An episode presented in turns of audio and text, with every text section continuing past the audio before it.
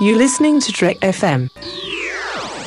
Want to join in the conversation and share your thoughts on this episode? Join the Babel Conference, our listeners' discussion group on Facebook. Just type B A B E L into the Facebook search field, and we'll look forward to seeing you there. This is Steve Sansweet of Rancho Obi-Wan, and you're listening to the 602 Club.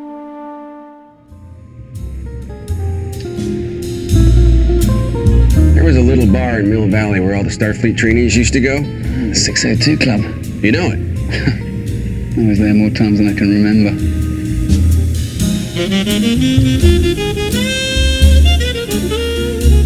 My name is Oliver Queen. After five years in the helm, I returned home with only one goal to save my city. But my old approach wasn't enough. I had to become someone else. I had to become something else. I had to become the Green Arrow. Welcome everyone to the Arrow Cave. I mean, welcome everybody to the 602 Club. Uh, I'm so excited to be here. We're, I just, I love it when we talk uh, the DC TV shows. I just kind of geek out, and um, I'm really excited to be back in Arrow. Um, it's, I just feel like I don't know. It's just been a long time since we talked through one of these shows. And uh, to do this, I have with me uh, a fellow uh, Arrow expert, uh, Alice Baker. It's so, I mean, it's been too long since you've been in the 602 Club. It has been a very long time. I am I am looking forward to bellying up to the bar, to be honest. And it's it has been a big um, break between the last time that we talked about Arrow. So it was it was interesting for me to and you rewatched it. I watched it for the first time, so it was interesting for me to go back and sort of get caught up uh, with what's you know going on. Yeah, I absolutely, I'm, I'm, I'm- excited uh, to, to do this. And it was an interesting thing. It always is fun for me, uh, I would say, to rewatch these shows. I feel like they are kind of made for rewatching because there's always so much that happens. Right. it's so Um, hard to keep track. Yeah. Absolutely, absolutely. Um, in fact, my wife and I were talking about that the other day because um, we have a good friend of ours who just started watching the shows, and she's been kind of going back and forth with Arrow and and uh, Flash, and we were talking about just how much has happened. We were like, "Wow, Flash is in season." Only just had season three, but there's so much that's happened in that show. We were like, we can't believe it's only been three seasons. Mm. Um, and Arrow is a lot like that too. Uh, every time I, I start to think about what's happened in the show, it's just incredible. Um, and part of that, it, it, I really feel like they just mimic comic books. You know, in the end, um, you know, uh, when you look at like a 12 issue arc for a comic book, most of the time, tons of stuff has happened because each issue has to be jam packed to kind of keep you wanting Right. to go. Uh, and they do that on, I think, on the TV show. And I think uh, for the most part, it works well. So um, I'm really excited to dive in. And we're going to talk Flash later this uh, this summer and Legends of Tomorrow. So we'll have covered all the shows. And then what's really cool, if you've never like got into any of these shows, Netflix is doing a great job now. CW just signed a deal with them so Right. that each of their shows, when they they uh, end, about two weeks later, they end up on Netflix. So season five is already there. Uh, so which is I, I would say season five. I'll just spoil it for you. Takes Arrow and and puts it back at the pinnacle of the DC TV shows. I think. So um, yeah. Uh, it, and, and mainly that's because it's their fifth year and they're wrapping up the whole story uh, in the sense of the flashbacks, uh, the island, all that stuff. They're really paying homage to doing this show for five years. And so go check it out. Uh, while you're online, you're going to want to check out the Trek FM network. Uh, we're on Apple Podcasts there. We're a feature provider. Make sure give us a star rating review on the 602 Club. Really helps out the show and, and really appreciate everybody who uh, has been doing that recently and, and just helping the show grow. Hon- Honestly, we've uh, had huge months recently, and that's just because people have been listening, sharing the show, talking about the show. It's great. I really appreciate it. Uh, we're on Twitter, Trek FM, Facebook at facebook.com slash Trek FM. If you want to send us an email, go to trek.fm slash contact. Choose a show, choose the 602 Club, and that'll come to me and any host who's on with me that week. And uh, if you want more discussion uh, about anything we talk about on Trek FM or just the 602 Club, go to our uh, listeners only discussion group. That is the Babel Conference on Facebook. Um, and if you're on Facebook, just type Babel into the search field and you'll find it. Uh, if you're on our website, go to trek.fm. Any of the menu bars there, there you'll see discussion, and that'll also bring you to the group. And so, Alice, Yes. so you hadn't watched this season before, uh, and I've rewatched it now. And so, what was just kind of the general impression? You know, the last season you had seen was Ra's Al Ghul, League of Assassins, all of that stuff, and now we're into, well, a really different type of villain. Uh, what were you just kind of your general impressions before we really start diving in of season four? So uh, for season four, for me, uh, I, I will be honest, I struggled for a little bit, but where I thought it shined was uh, the the magical villain, as you've coined him. Um, that actor is so strong in that role that it's really hard not to be taken in by him, and I I feel like his storyline and uh, Damien Darhk storyline uh, and what he brought to the table in terms of a solid season villain was stronger for me uh, than season three with with Ra's al Ghul. Um, but there were other areas in terms of the relationship drama uh, that that I struggled with a, with a lot more in this season than I had previous seasons. So it was a mixed bag. It sort of fell out. Um, I will say that it probably fell out currently because I haven't rewatched it yet. Maybe I'd like it more on a rewatch now that I know what to expect. Uh, but currently, it, it's my least favorite season so far. Interesting. Yeah. I didn't Um, hate it, but it wasn't. It no, definitely that- wasn't my fave. No, I, absolutely. You know, I think that is one of the things about uh, these these shows specifically, and, and kind of any show as it continues. Like they're always trying to find new ways to do things and and to kind of surprise you. I definitely think you know, and I think back the first time season four is a surprise because it is a huge departure from anything else that they had tried on Arrow. Um, but I think it also is a nice leap from what you got with League of Assassins. I mean, you brought in something like the Lazarus Pit. You've opened the door for there to be a mystical realm. Uh, and the fact that they just kind of took the bull by the horns and went for it, I, I really give them credit for. Um, how well it works, we'll definitely talk about in the in, in the show. But I, I think you're absolutely right. I, and I would call out, I think Damien Darhk is the strongest part of, of this season in the sense that he brings a vitality to the villain role. And part of that is just because he love oh, heck, let's just talk about Damien Darhk first. Uh, you know, um, I think Neal McDonough brings such a glint in his eye he doesn't care how evil he is. He totally believes in his magical Bond villain plan of ending the world. Um, you know, uh, he has an evil wife to boot who's just as evil as he is. I mean, like, there's th- this guy, he, he embodies what he is, which is the villain with with no um he's not winking at the camera or any of that. Like he just he's the bad guy and that's what he is. Um, but he totally believes in his righteous cause, or what he thinks is the righteous cause for the world. And I think that makes it a really strong villain. Um, and it, it just gives, he's just magnetic on screen. He is. I, I agree with you 100% on that magnanimousness, whatever, however you would change that into an adjective. Um, and it's interesting to me because I, there's a certain aspect to what's happening with superhero stories where they really sort of want the villains to be more complex and you, they want you to sometimes sympathize with them and have their um, personas be you know deeper richer you know perhaps not so pure evil and they they do that a little bit with Damien Darhk's character. He does have a daughter, for example, um, and there are a few moments where he's kind of sort of nice, but for the most part, he's just full bore on bad dude. Um, so he's he's very um, not super one dimensional, but I think he's more one dimensional than the other villains uh, for this show have been in the past. And and it worked for me, which is not something I would normally say. I think. yeah, no, I, I think I think what it is is because they give him a sincerity uh, to his belief about what he's doing and who he is and all of this. You know, again, there's never that almost like Bond villain winking at the camera. Right. You know, he truly believes, uh, like you know, somebody like I'm, I'm thinking specifically of of um, the Bond villain from Moonraker, who is going to destroy the world, and he's created the space station to, you know, save the world.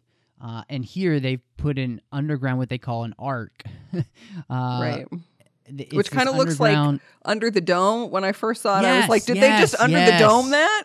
yes, they. Yeah, absolutely. And so, uh, but the fact that there's never a moment where he doesn't believe it, and I think that was what was so cool about actually giving him the daughter and everything, because it shows that for him, this is the right course of action.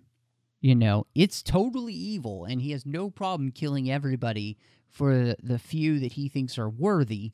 Uh, but you know, of course he's going to have a family because he wants to propagate his ideas, you know, and everything. And so it just it added legitimacy to it instead of like making you feel for him in that way where you're like, oh, maybe he's kind of good, you know, like no, it just it, it reinforced the fact that he is kind of pure evil uh, in his ideas and, and what they stand for. And I, I'm absolutely with you. Like sometimes, like I think we can all admit, like Hitler is pure evil, right?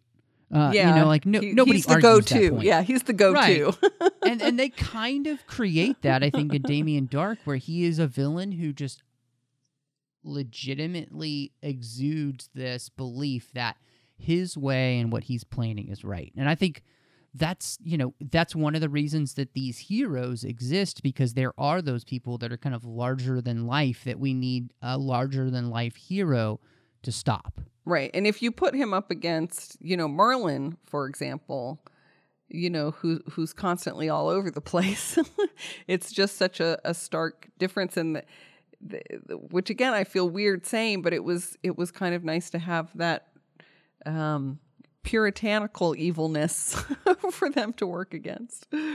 Well, and, and it's interesting too because um, you know when you think of like season three, the league has specific rules about how it does things, and this was interesting. I was watching the extras, and they were talking about how obviously Damien Darhk had been a part of the League of Assassins, and he was too radical for them, so he started his own group to do what he thought was necessary to quote unquote save the world um, by destroying it. And so I thought that was such a great. Again, I felt like this season did a good job of building on what they had given us in season three to move it to season four, especially just villain wise. And um, that's one of the fun things I think again that makes these shows so rewatchable is that you know if you start at the beginning and you can move forward, you see all the ways in which they you know they'll pull the connection from that season and put it into this season and it feels very organic whereas you know plenty of times they're just placing things out there that they'll use maybe later on or maybe they won't but you know uh, it gives them a lot of different threads to pull on later on.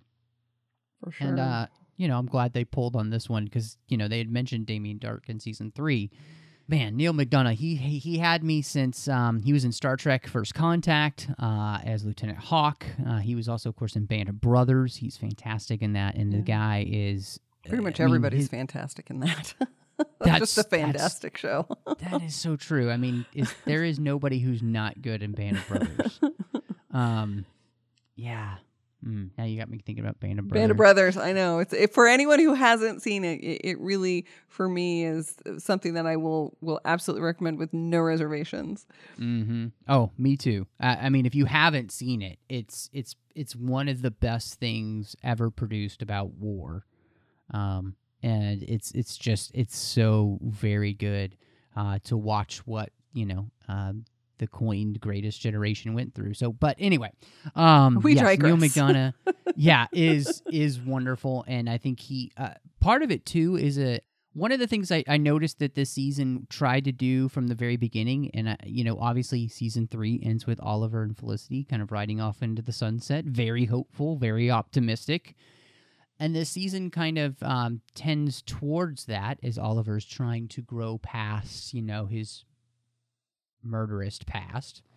Um, and I I honestly thought that Darhk was kind of part of that in the sense that you know he is a villain who loves to make a joke. You know, he loves to make everything a joke and a pun, and you know, He's I- I very like- sarcastic. Yes, yes. And I actually kind of felt like he was kind of part of their plan to allow the show to have a little less darkness to it as Oliver kind of moves towards that trajectory, uh, you know, of light as he becomes the green arrow.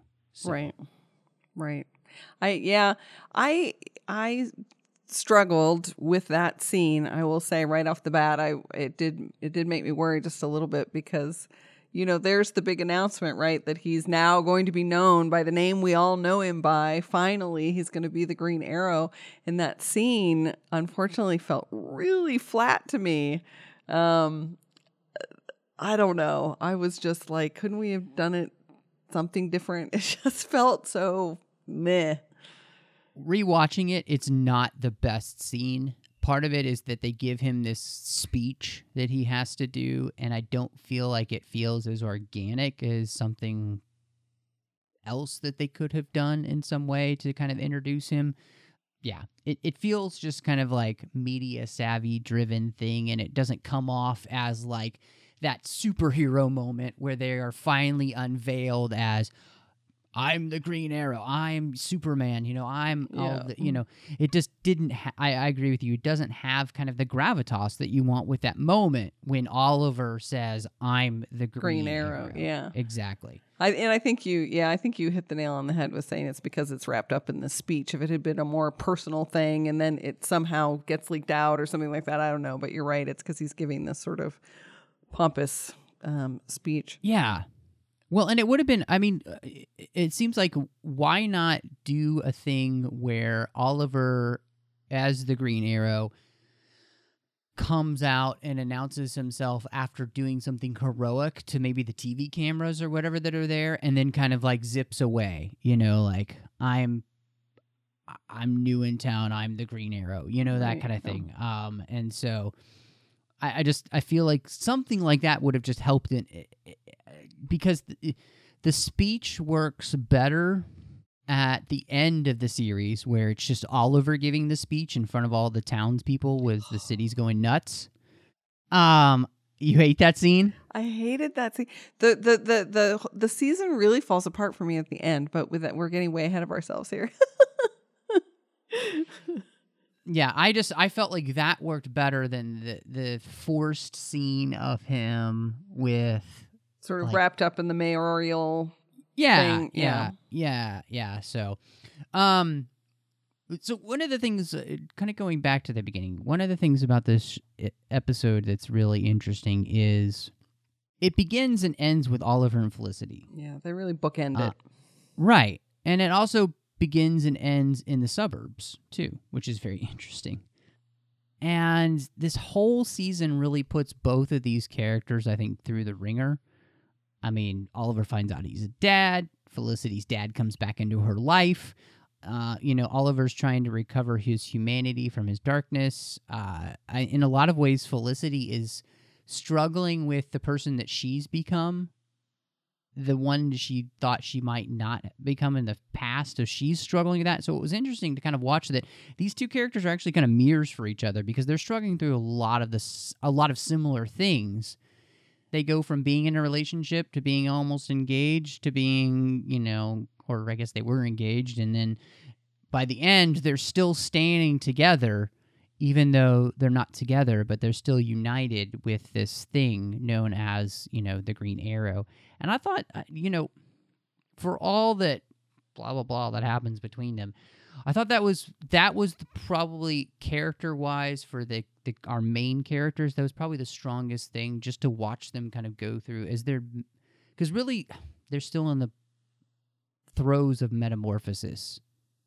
Um, and Yeah. they're not finished yet, and that's the that's the big thing. Is like this is only part of that, and they're kind of right in the middle of the mess when we leave them in this season. You're like, oh man, Yeah, there was a. I felt like a lot of book book ending that happened the beginning to the end of the seasons, and as I've mentioned before, I was a huge Olicity s- shipper.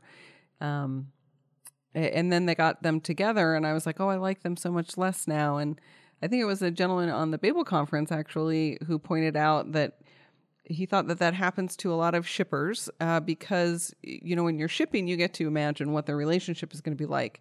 And then once the show actually puts them together you're not in control anymore and it's the show deciding what they're like together.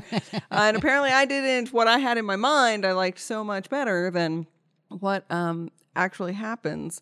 But I, I think it's always such a challenge for a show when when it becomes uh, when it when it finally becomes clear who the predestined love interest for the lead is going to be, because uh, then it's this together apart, together apart, together apart thing, or they have to just stick them together and forge ahead from that point on, sort of more like I can't think of a good example, unfortunately, but you know, like with Castle. Together, not together, together, Yeah. not together, not together, not together. And then finally they were together and they, you know, forged ahead.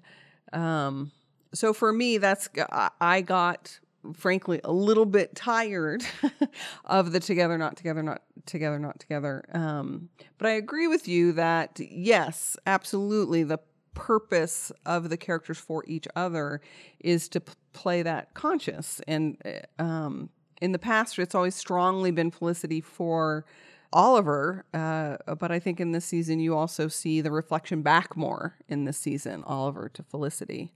Um, but I, you know, the the fake wedding episode was definitely one of my least favorite episodes. I could have lived completely without that storyline. That felt so forced to me. Um, and I was glad in the end. Uh, you know, Felicity says throughout the series several times, "If I hear one more lie from you, Oliver." And in my mind, I was like, if I hear Felicity say, if I hear one more lie from you, Oliver, again, I'm going to be really pissed. Um, so in the end, because they set it up that way, I'm glad that she essentially breaks up with him. Um, because from a reasonable perspective from a relationship, that was a smart move on her part. So I'm glad they didn't sort of, I don't know, uh, mm, degrade her character even more by sort of making Yeah. her stick with him when she really shouldn't have. Well, and it's it at least it makes her somewhat consistent. I I get very frustrated with the Felicity character about midway through the season when she finds out that Ol- Oliver's a dad, um, and he hasn't told her. Uh, and my wife loathes the character of Felicity right now because of her inconsistency on this issue and, and the way that she treats Oliver as if um, this is all about her. This has nothing to do with her. It's not about her and Oliver at that point. It's about Oliver and his son. And you know, and you know, as a mother, um, when it comes to your kid, it, it it's a totally different thing, and you can't understand that until you actually have one. You know, um, and I think Diggle even says that to to Oliver. It's hard to understand the reality of what it means to be a parent until the moment you learn you're a parent and then for almost every sane person life completely changes. Uh, and it wasn't like oliver had this planned and it wasn't like it was on purpose. You know he he had no idea because of what his mother had done of keeping it hidden. Uh, he had no plan of other people finding out. Uh, it just happened like you know because flash goes back in time and uh, finds out you know things like that. This is I, I felt like Felicity was pretty unreal reasonable, especially when she hears from the mother specifically about why she made that decision and Oliver then he doesn't he doesn't really have a choice, I don't think. And also I feel like Oliver thinking about his own life and the danger he could put his son in um, and wanting to protect that son it, it seems like a wise move to me. Uh, and so, so her whole reaction to that, I, I felt like that being the thing that kind of breaks them up, it, it, it seemed really forced. It's like it, it needed to be something else other than that, because I don't really think that that's an issue about Felicity and Oliver not trusting her. That that's that's not what this is about at all. And the fact that she can't see that, I feel like makes her a weaker character. That makes her a petty character, personally. Yeah, I mean, I the the whole introduction of the son uh, throws a wrench in a, in a lot of areas. I mean, w- whether or not you as an individual can agree with the the choices the character make, I mean, you're either going to love them or hate them. I mean, I didn't in, enjoy that storyline a whole lot either. Um, but as a, I mean, I, if I'm going to try and, and be the devil's advocate, you know, the straw that broke the camel's back for Felicity, you know, it, for you know she's not making good decisions either you know um, and people do get selfish and do all that kind of stuff. Oliver is certainly guilty of doing that as well. Um, so yeah, i can totally get how that could um, piss people off uh, you know another thing i never want to hear again is oh i forgot to tell you about this thing that happened on the island i mean i you know for for another kind of a lame ass way to deal with the story resolution. But yeah, I, I can I can see that with Felicity, and I, I thought it was interesting that they they keep introducing these Felicity like characters. You know, um, Palmer was very Felicity like in his presentation. You know, bubbly, funny, you know, happy go lucky, uh, and now she's got her sidekick um, who eventually comes into the fold of the team as well. I can't remember the character's name. Help me out. Curtis. Curtis, who's also another sort of like a mini me Felicity. Um, and I, I ultimately don't know how well that works. He will play a much bigger part in season five Okay. as you get into it. So, um, and he will actually become a character from the comics. So, Uh, uh, so that that you may recognize. Um, I will not spoil it here. um, you know, I the, the the the the interesting thing about the whole Felicity and Oliver relationship is though, as much as I find that uh, what happens to them in this season is a little bit frustrating and and a little bit hard to stomach in the sense that I don't buy it character wise as much. What I do like is that these are two characters that no matter what they do, they they have a very hard time being pulled apart when the chips are really down, and I think that's a good thing. Uh, and to make that seem realistic, that characters could have certain issues with each other, but when everything is really hitting the fan, they're going to be there for each other. I thought that was nice, and I think, and I guess and I'm just thinking personally, I, I, I think we've all kind of been there, you know, in life, where you know there's those people that it can just kind of get under our skin, or they've we've had certain things happen with them. But if something really happened, neither of us would hesitate to be there for each other, uh, and I think they do that well enough to help you by the the end of the season where they're both standing in front of you know the the costumes in a blown out arrow cave that's been pretty much destroyed and it's just them you know um and they're not together together but they're still standing there together uh and they're going to continue this fight that they began together and i thought that that does actually help and and part of that i think is something you called out is we're, we are seeing them begin to mirror each other more. It's it's more balanced. And i think part of that has really been that um, she has continued to build into oliver that you don't have to be who you were. You can be better. Uh, and he's begun to believe it and he's begun to actually reflect that. And and he's actually been making that fight of you know can i recover my humanity? Can i overcome the darkness within? Um, through her help but also through the team's help too and just the people around him. And so i, I think i think it works enough. Yeah, I read into that for myself also um, that her dedication to what's been built goes beyond him at this point. As you just said, the thing that they started it together. Um, and so now she has ties to all of these under other individuals as well as to Oliver, and she felt feels like she's built this team as much as anybody else, um, and so she's invested in it regardless of you know whether they're a thing or not.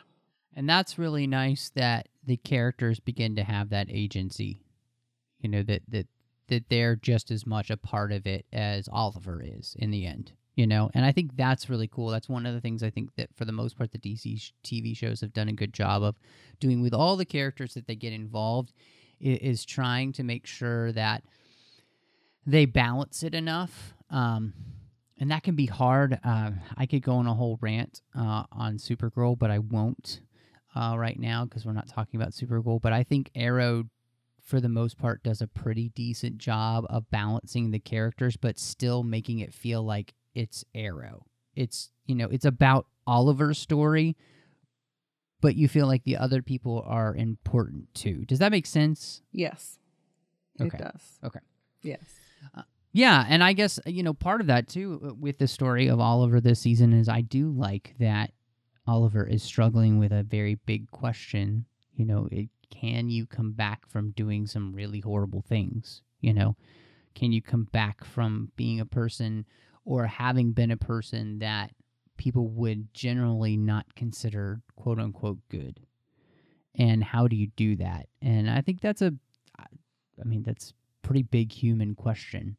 Uh, and, and I like watching him wrestle with that question. And it's not easy. That's, I mean, as silly as the show can be sometime, what I, I do like is that they don't make it easy. There's never an easy answer, there's never an easy button for these characters. They have to struggle through it like the rest of us do. I don't know. I feel like they they need to figure out uh, how to augment that more for me because in the end, you know, for me he's struggling with it. Uh, he's struggling with it. You know, it's one man's terrorist is another man's freedom fighter, right? So all of these characters, um, at, at at this point, all of them have done things in their past that w- were not so awesome. You know, obviously Oliver the most, but um, i- i- and for me, then at the end, we dissolve into a, again, for me, kind of a, a, a lame ass street riot um, scene with Oliver giving a really lame ass St. Crispin Day speech on top of a car that dissolves into a fist fight. And I thought to myself, gosh, really? So he's he's struggling with his humanity and how we're going to end the season until, of course, he cleans up and is going to go on to become the mayor uh, with this really kind of no holds bar fist fight with Damien Darhk. I don't know. I just I wasn't feeling it. I was just like, uh, that's really not where I would have wanted this to go. I'm not not sure where I wanted it to go, but not there. one of the one of the things I think um, that I found interesting about the season in that is is and part of this is knowing what comes in season five, but that that question does continue to get pick up, and I think by the time season six rolls around, season five will kind of have fully put that to bed, hopefully. And it, it's almost as if that's been kind of the trajectory of the first five seasons you know that whole process because we also been doing the island flashbacks and everything after that we're not going to have flashbacks anymore because there aren't any more uh, you know, the timeline has yeah, the time the timeline exactly. Yeah. um and so i think that, that they truly are trying to make that fresh start and four his it, it was about building towards five which is about building towards a new completely kind of new beginning for the whole thing. And so um this is still at that point where it's not quite there. Um you know i i didn't have a problem with the street fight uh and part of it was i think the lesson kind of became for oliver that and maybe this maybe uh, maybe people won't like this but that there are some people that are too dangerous to be kept alive. Uh it, it that at all costs we it's kind of like um more what you I picture Wonder Woman uh her uh, sensibility is. She doesn't have a problem killing people if it's necessary but it has to be absolutely necessary. Uh and I feel like Oliver kind of came to that decision this season. Really, because I, I feel I feel like this is kind of a tired storyline here. I mean, you know, I with Slade, with with Ra's al Ghul, with I mean, there are so many examples uh, of that. You know, the evil that's too evil to let stand. Well, Um, Slade is remember Slade is just ends up on the island in prison, Yeah, true, Uh, but and so um, and then of course Ra's al Ghul. It is, I mean, it's Ra's al Ghul. It's a fight to the death. You know, uh, that's kind of part of the ritual of the League of Assassins. So I don't really necessarily count that one. Um, I feel like this season in season four, Oliver wants to find a way to take care of, you know, uh, a Damien Darhk without killing him. Like that's that's the whole goal of the season for him. And then it seemed to me in that last episode that he ma- comes to the realization that there there are going to be some times when that is the solution. In in in the same way that like there are some times when war is unavoidable. You know, sure, you- you- sure. I mean, if you're going to be real about life, yes, we're not going to save the world through breastfeeding, right? I mean, and plus. and oh, plus, Oh man. we love we love fighting in our culture. We really love fighting, right? I mean, we we don't love breastfeeding, but we love fighting and we would we enjoy watching people fight and having that be the thing that that people have to do in the end. Um, so you're right, and and, and uh, maybe it's just because it's it's such a common theme in so many other stories that I've read. Um, so I that I just it wasn't enough oomph for me in the end. You know, have Felicity say, "No, you've got to kill him," and you know the the mom, "You got to kill him," and all of these other people telling him like, "No, no, this is what you've got to do."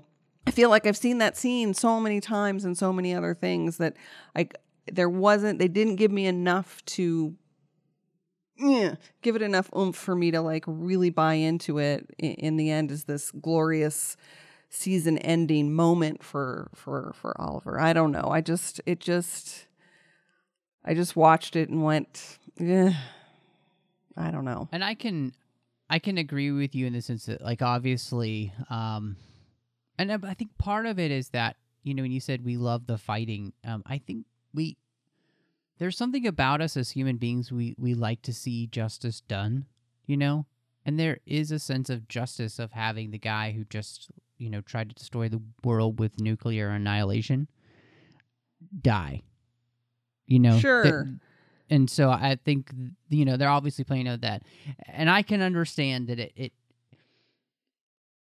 it it's not as unique as some of their other seasons. I think. I mean the whole Even- the even- looters yeah, the looters are out on Yeah, the street yeah, and then yeah, he gives the big speech on the car and then suddenly they're Mhm. taking their street things and beating up the bad guys who have the tactical weaponry and everything. You know what I mean? Like they're just it wasn't well thought out enough for me to have it yeah. really that part the- is is a little bit cheesy, and I think um, that is something that. Y- when you are looking to inject um, the the tag words hope and optimism into things, it needs to be done well.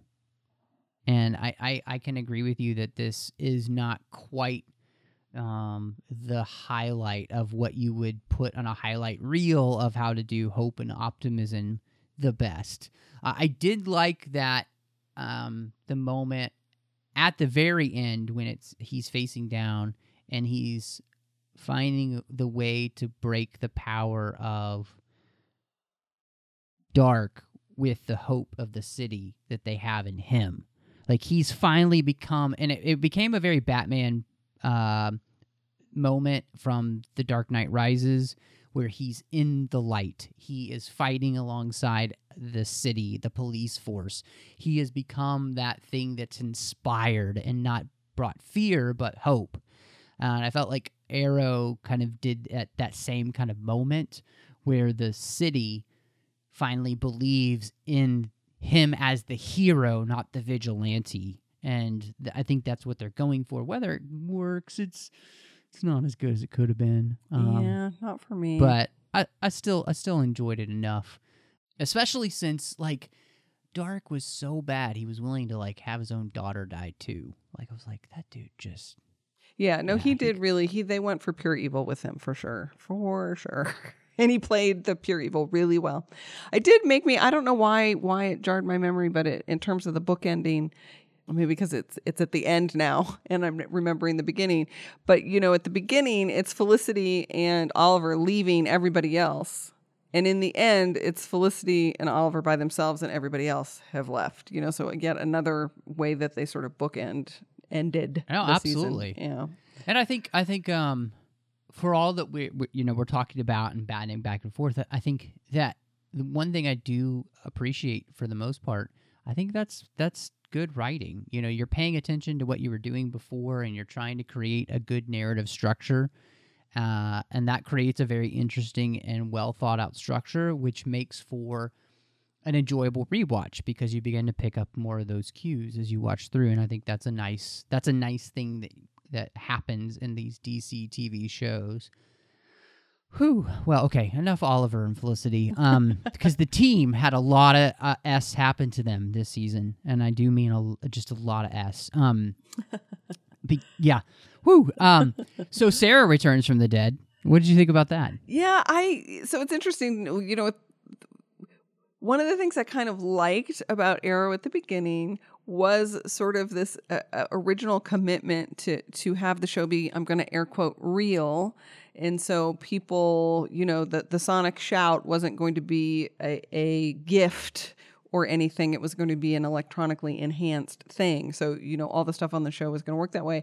In this season when they really strongly introduce all of the magic um, even more so than last season I, I really kind of have a love hate relationship with it. So, you know, for me, this death has become truly meaningless in some ways, you know, uh, be either through the Lazarus pit, which is no more anyway, at least. So they're not bringing anybody back that way. But with the introduction of Constantine and other earth magics and whatnot, it really kind of messes with that original theme for me. And I wasn't, I, I didn't, it didn't get 100% buy in from me but yeah, that was a bit a bit wacky. And I could you're going to know this, which I didn't know. Where does that fit in her timeline with with with tomorrow?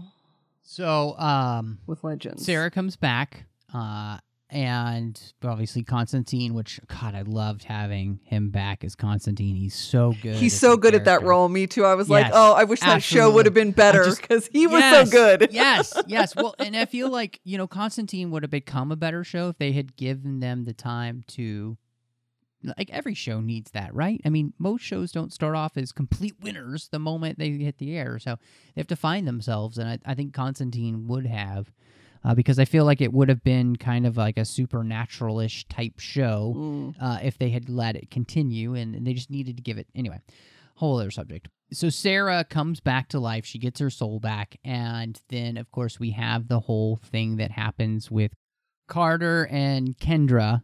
Uh, it, obviously, with the legend setup that they did with Flash, the big huge crossover that they had for this season, um, they set that up so that the the winter of season four with Arrow, Legends of Tomorrow would begin, and Sara would join them. So that's where she is in the timeline, and then she continues on in Legends of Tomorrow. So, um, as per you know, having Sara return, I always liked the character personally uh, a lot, and I enjoyed the actress, and I think uh, they've they've really done her justice, and they've given her a lot of great things to do in Legend. So I'm very glad that they brought her back.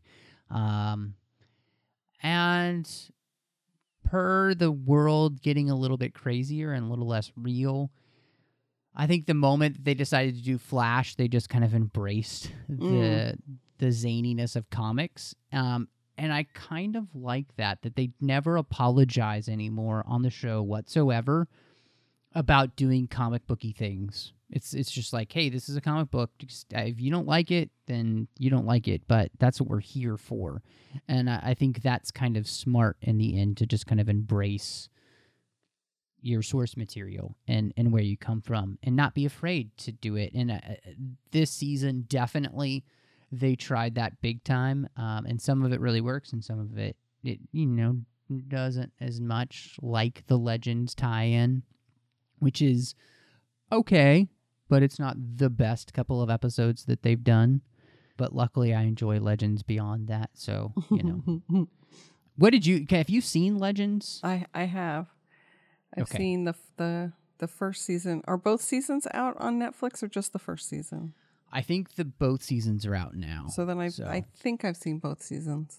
have you? Uh, has it been one that you've enjoyed? Um, I you know like all of these shows. I mean, and to be honest, I I feel like I'm I'm I'm almost getting to superhero overload. I'm not. I'm not sure. um. Uh.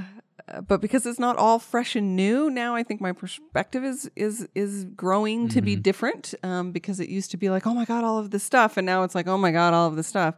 So I there were aspects of it that I really really enjoyed, and I, to me, the one of the best things about all of the DC Universe shows is um, Wentworth Miller as Captain Cold. Oh my God, I love him so much as he's so Captain. Cold. He's, He's so, so good. good. and so he was one of the things that really made that that that that show for me. And I like the White Canary, um, but then I can't remember if it's toward the end of season one or season two. But they play with her um, her polysexuality a little bit too much for me in a way that almost feels disrespectful, and that kind of left a little bit of a sour taste in my mouth. But for the most part, I had fun with it. No, and and I think I'm with you. In- the sense that that's why I'm glad they brought her back because they they really got to, you know, they took her character. They didn't just put her back into Star City. They did something else with it, and and I thought that was fun.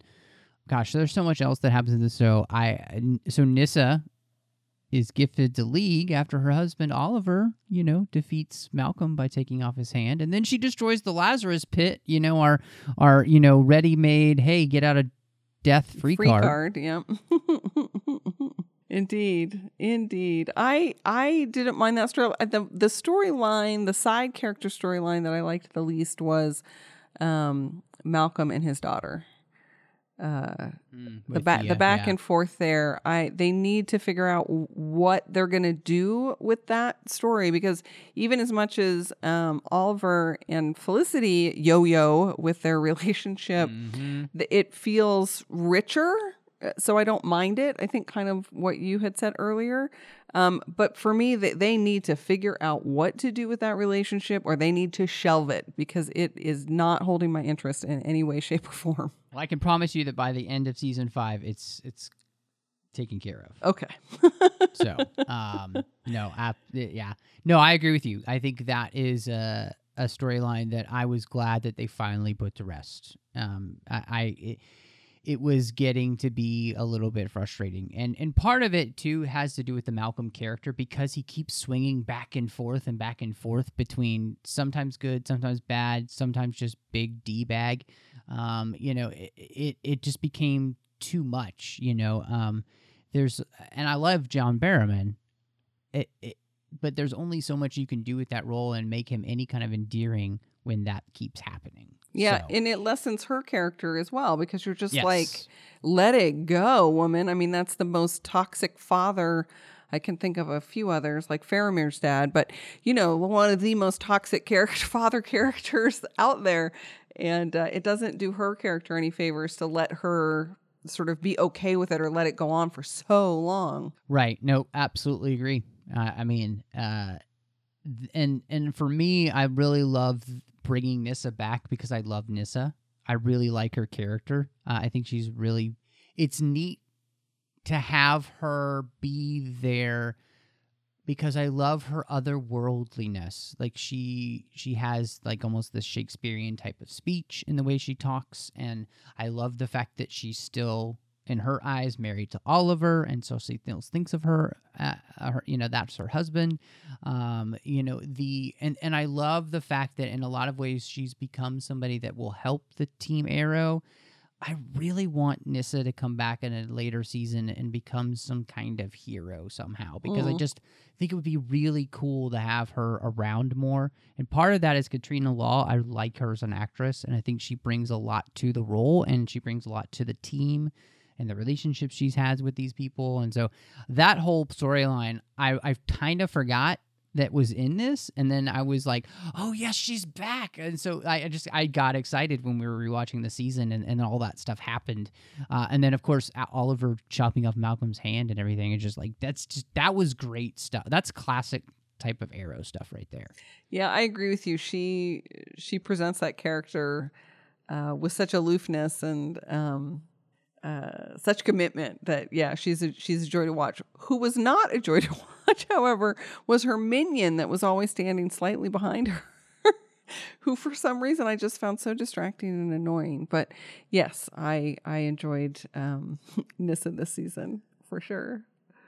well and then uh quickly we do find out that ray's not dead I, I Uh, know the the dead not dead thing. Ugh, Yes. mm. Now this one, this one, um, I loved the way that they did it with the whole like we finally get him becoming the Atom, basically, uh, with his suit and all of that kind of stuff. And then of course he's been he'll be he's brought back basically because he's going to be on Legends. And uh, I again I I liked that you know we we kind of used that to bring him back. But it's not because we're trying to put him back into the Arrow world. We've already kind of completed his story here. We're just using it to, for something else. Um, and I, I, you know, Brandon Routh is such a, a joy to watch as Ray. He's so earnest and he's just perfect at it. And so I'm glad that he's not dead personally. Um, Malcolm is a character that if he died, I could be okay with. I'm like, just keep him dead at this point. I'm this ready for him to yeah, die. I'm I'm ready for that character to be done. Um, yeah, no, I, I I I can totally see where you're coming from. I just for me, I just feel like the more times you do it, even if you remove the mhm. other ways, you know, now the pit's gone, so it can't happen that way or whatever. You lessen every the impact of every death that comes after it. Um, so that's another area where I think they really need to be careful in terms of the larger Mhm. universe and what they want to do with it because people just won't, you know, they'll be, oh yeah, the character died, whatever, you know, and it won't have the emotional impact that the writers are hoping Right. for. Which I guess leads me to a very big question because somebody very near and dear to the team and to the show does die, and she will not be coming back as that character uh, in that way. Uh, she has other Earth versions of her, uh, but Laurel is gone. Uh, I remember that first watching of that live, and it was pretty impactful to to think that they're oh wow they're really to do this. and it wasn't for me at that point i i was i, I was eye rolling a little bit it it didn't have the impact for me because i because i was i was worried i was like well they'll figure out some way you know she'll be back some way um so it wasn't as uh, as impactful i wasn't as emotional you know i'm a total crier i'll cry at anything and this this season really even though i feel like it wants to have some really big emotional moments i I just couldn't connect with it that way, and it, it none of the big emotional moments that they intended anyway, or at least I think they intended, hit with me. Now I didn't cry. I did have the reaction that you did, thinking, "Oh, they'll bring her back." And then when we go to the next episode, and Nissa says she's destroyed the Lazarus pit, I think that's the moment I hit. I was like, "Wow, Oh. they really are going to do this. They're going to allow this character to die." And I thought I was okay with it in the sense that I liked how I think that her death hasn't. Her death is the one that would have, and I mean, next to Thea, the most impact on Oliver at this point and moving him forward because of the the relationship they've had for so long. Uh, and and so that was the thing where I was like, okay, I'm really interested now to see how they use this character's death. Um, and obviously they use her from Earth Two, but she's a completely different, and she's evil there. So when they bring her back, it, it's definitely not the same anymore because she's she's gone. And uh, I, I like that they stuck to their guns and were like, we're going to kill this character, and this is one that's not coming back.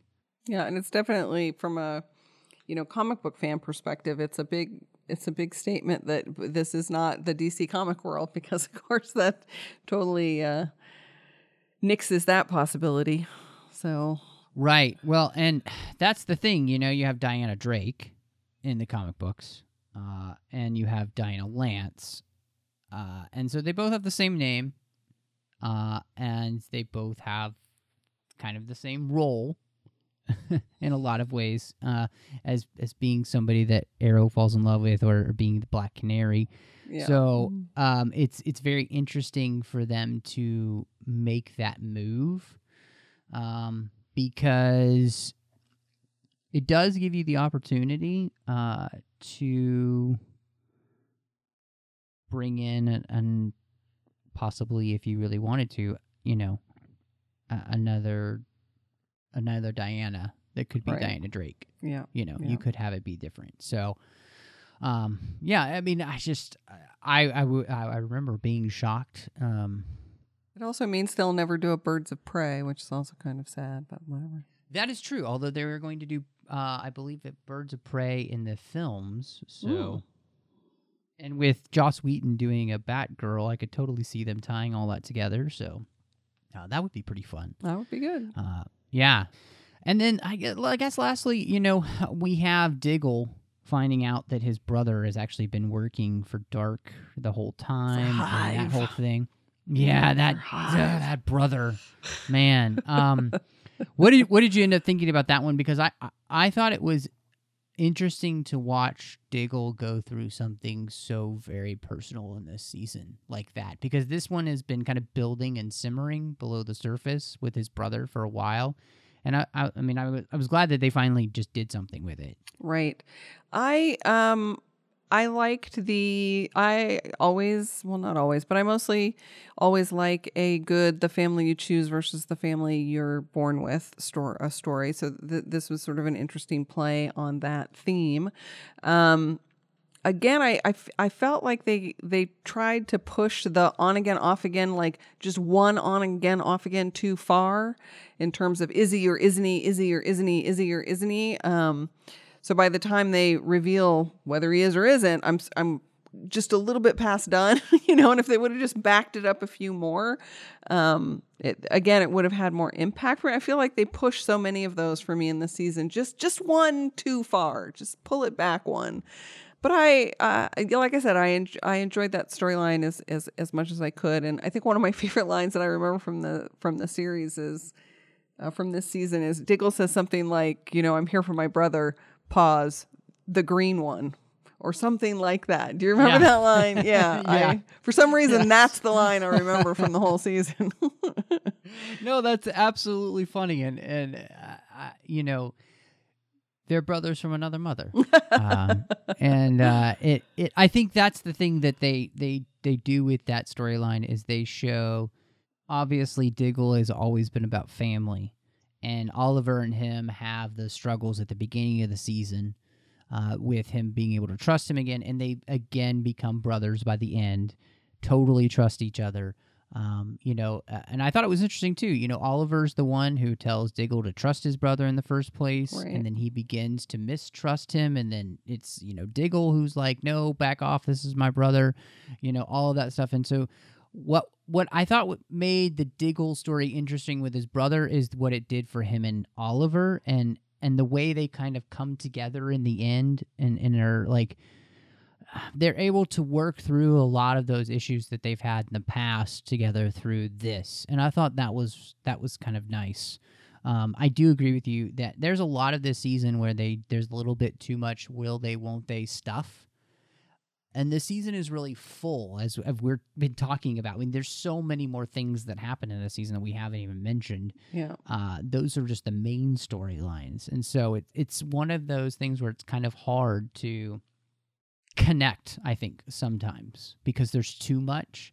And that's a fine balance to, to make in a in a comic book show. Uh, and, and in any form, really, in, in a film or whatever. Yeah, you any kind of make sure storytelling. there's a, a good a good balance, and sometimes they they miss it a little bit in this season. And I think maybe that's, as we've kind of been talking about, I think that's maybe one of the reasons that it maybe didn't work as well for everyone. But just because there was just so much there, and then sometimes there was a little bit too much back and forth with the storylines instead of maybe being a little bit more straightforward. I I don't know if Yeah. that makes sense. No, I think it does make good sense. And for for me, I think maybe the way that I would define it for myself is that I it makes me not trust the writer's room. You know, because if you're going to do me on again, off again, on again, off again, on again, off again with practically every main character in the in the um, group, um, I, I will. I'm going to. I'm going to trust you less as a writer who's going to lead me down a good story path. Um, and I, I think maybe maybe we've sussed out perhaps why I did struggle with my attention with this season. As I as I had talked about in a little bit in the pre-show it was it was hard for me to stay engaged and I would find myself becoming easily distracted. Um, and I think maybe that's one of the reasons why watching you know one of the things like watching the extras and and and having listened to to the writers i definitely know that their goal and and they talked about you know we really just our goal is to try and hit it out of the park every time. Um and so what i appreciate about most of these shows and, and specifically arrow uh is that they've always been swinging for the fences and sometimes the miss you know or sometimes it's just a you know a double instead of a home run you know um but i always know that they really do have the show and entertaining the fans at heart uh, and so, and I will say this um, again. I feel like Arrow season five, it it totally takes everything that's happened through all the four seasons before it, and really works to make that something where it's like even if it wasn't your favorite part of the show, it really works to kind of mold it all into one thing. And I think I I don't know. I feel like I'm really inarticulate tonight, but I I I definitely enjoyed this season for the most part, and even um you know even liked um the island story, which we haven't really talked about yet. Um, I thought that was really interesting of of Oliver going back to the island on purpose because he doesn't feel ready to go home because he feels like he's just somebody that he can't be in basically polite society. um, uh, and he ends up in another situation where he has to make all of these horrible choices. Um, sometimes one seeming worse than the other, and of course, it all connects with the the magic and everything that's happening. Um, and I actually really enjoyed that, especially as they use that mirror of him having to kill for the greater good his friend at the end who's begging him that that he'll kill her because of what she could do, what she could become. Um and uh yeah, I just uh, I I thought I the season in the end I think works well enough for me um, that I got I became excited to see where they go next. And as we talked about the the, villain, I think did enough for me to to really make this a worthwhile uh, investment for you know the 23 episodes. Yeah, no, it, I will. Yeah, I mean, I can't be anything but honest. Obviously, that it, it was a it, at times it was a bit of a struggle for me to hold my attention. Not to say that there weren't episodes that I really did enjoy and there weren't storylines that I found interesting, and I certainly don't. Uh, I'm you know i'm not in the hater camp or anything like that i just i just did struggle with um, staying engaged in this and i i feel like for me to stay committed to watching the show season five really doesn't need to deliver on what you're saying it delivers for me of course because it, it's a different experience for me than Right, you right. obviously um, for as it is for everyone um, because i I feel like I need to see that commitment of let's close up some of these old storylines and get moving in this new, fresh direction, um, or they're going to lose me. So I'll I'll be interested to see what season five has to has to offer. Yeah, I'm gonna. I, I, it's gonna be a fun one to talk about. I, I'm actually. I, I was thinking about the other day, and I'm excited to to talk about that one uh, when we get there. So um, it'll probably be next year before we do, just because we have too much coming up on the 602 Club before then. Um, if you um. Uh, if you were gonna rate season four, do you think you, you there you got a rating for this one? Oh gosh, um, that's a tough one for me. I I would give it maybe six out of ten emotional flip flops. I love that. That's absolutely awesome. Oh gosh. Um, and I'm I'm not that really I'm really not that far away from you. I'm going to say that this is seven out of ten. Uh, evil idols. Um, you know, it's it's definitely not a perfect season, but I I did enjoy it, and I did enjoy the rewatch. Uh, and again, I I can't say this enough. I I think that they make these shows worth rewatching um, with all the things that they do put in them and the ways in which they do try to connect the different episodes and the different seasons and you know the way they'll subtly set up the next season if you're paying attention. So um, i think that's one of the things where um, not everything's always going to hit and and we talked even before we started recording you know it's kind of like comic book runs you know you'll get one that's just amazing uh, and then the next one maybe isn't quite as amazing, but it's good, you know. And then the next one is better than that one, and then the next one is like the worst you've ever read, you know. And you know, it's just it's part of the uh, the enjoyment of being a comic book fan. And then comic book TV is very much like that too. So, um, yeah, it's it's been fun. I'm really glad we got. it. I'm I'm ready to go watch season five now. So, um, but um, we have too much coming up on the 602 Club. We'll be covering the uh, newer Planet of the Apes films. So we work to towards the latest one. We've got things like uh, the new Spider-Man, Dunkirk. uh, Valerian, City of a Thousand Planets. We're going to be talking about Flash season two, uh, Legends of Tomorrow season one, more Bond, Star Wars stuff. I mean, it's it's just going to continue to be an awesome year, and I really appreciate everybody joining us. Um, heck, I really want to thank our associate producers here through Patreon, Ken Tripp and Davis Grayson for making sure that this show and all of the shows here keep coming to you each and every week. Uh, now, Patreon is really important to us here at the 602 Club because this is a really expensive thing to do. Uh, taking a network like this with all the shows we have there's no way that we can afford it by ourselves. And so go to patreon.com slash trekfm and you can see how you can become part of the team and make sure all the shows that we do keep coming to you each and every day ad free so uh, make sure that happens on patreon.com slash trekfm. Alice it's been too long and it should not be so long next time. Thank you so much for joining me as always. And um, let everyone know where they can find you uh, online if they want to talk anything geeky because uh, you're you're a plethora of geek joy Wow, I think that's the nicest thing anyone's ever said to me, Matt. Um, I am generally found on the uh, internets uh, by searching ALCBKR. Um, and I do occasionally jump on the Babel conference, uh, especially to talk about the shows that I've participated in, uh, and always find those um, conversations interesting and lively. So please, please uh, uh find me. And I am currently uh, recording some conversations with my older sister Anne, who's the person who got me into reading science fiction. Uh, and we're reading through all of the Hugo and Nebula award winning books um, from the beginning. Um, so we are recording those, but, but but I'm I having learned some lessons about how hard and expensive this these endeavors are. Uh, we probably won't be publishing those until uh, sometime next year when we have quite a large bank of them uh, saved up and ready to publish on a nice slow schedule. Awesome.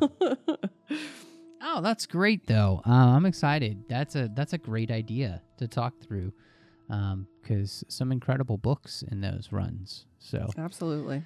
Well, everybody, you can find me on Twitter at MattRushing02, and I'm also on Instagram, mrushing. I am here on the network uh, talking about Star Trek Deep Space Nine with Chris Jones on the Orb. You can find me on the Nerd Party Network, where I do aggressive negotiations with John Mills, where we talk some Star Wars. It's, it, I mean, it's so much fun. Just just join us. Uh, please do. You're gonna you're gonna enjoy the show. Uh, and then of course I'm with Drea Kaufman over on Owl Post, a Harry Potter podcast, as we are walking through each and every chapter of the Harry Potter series.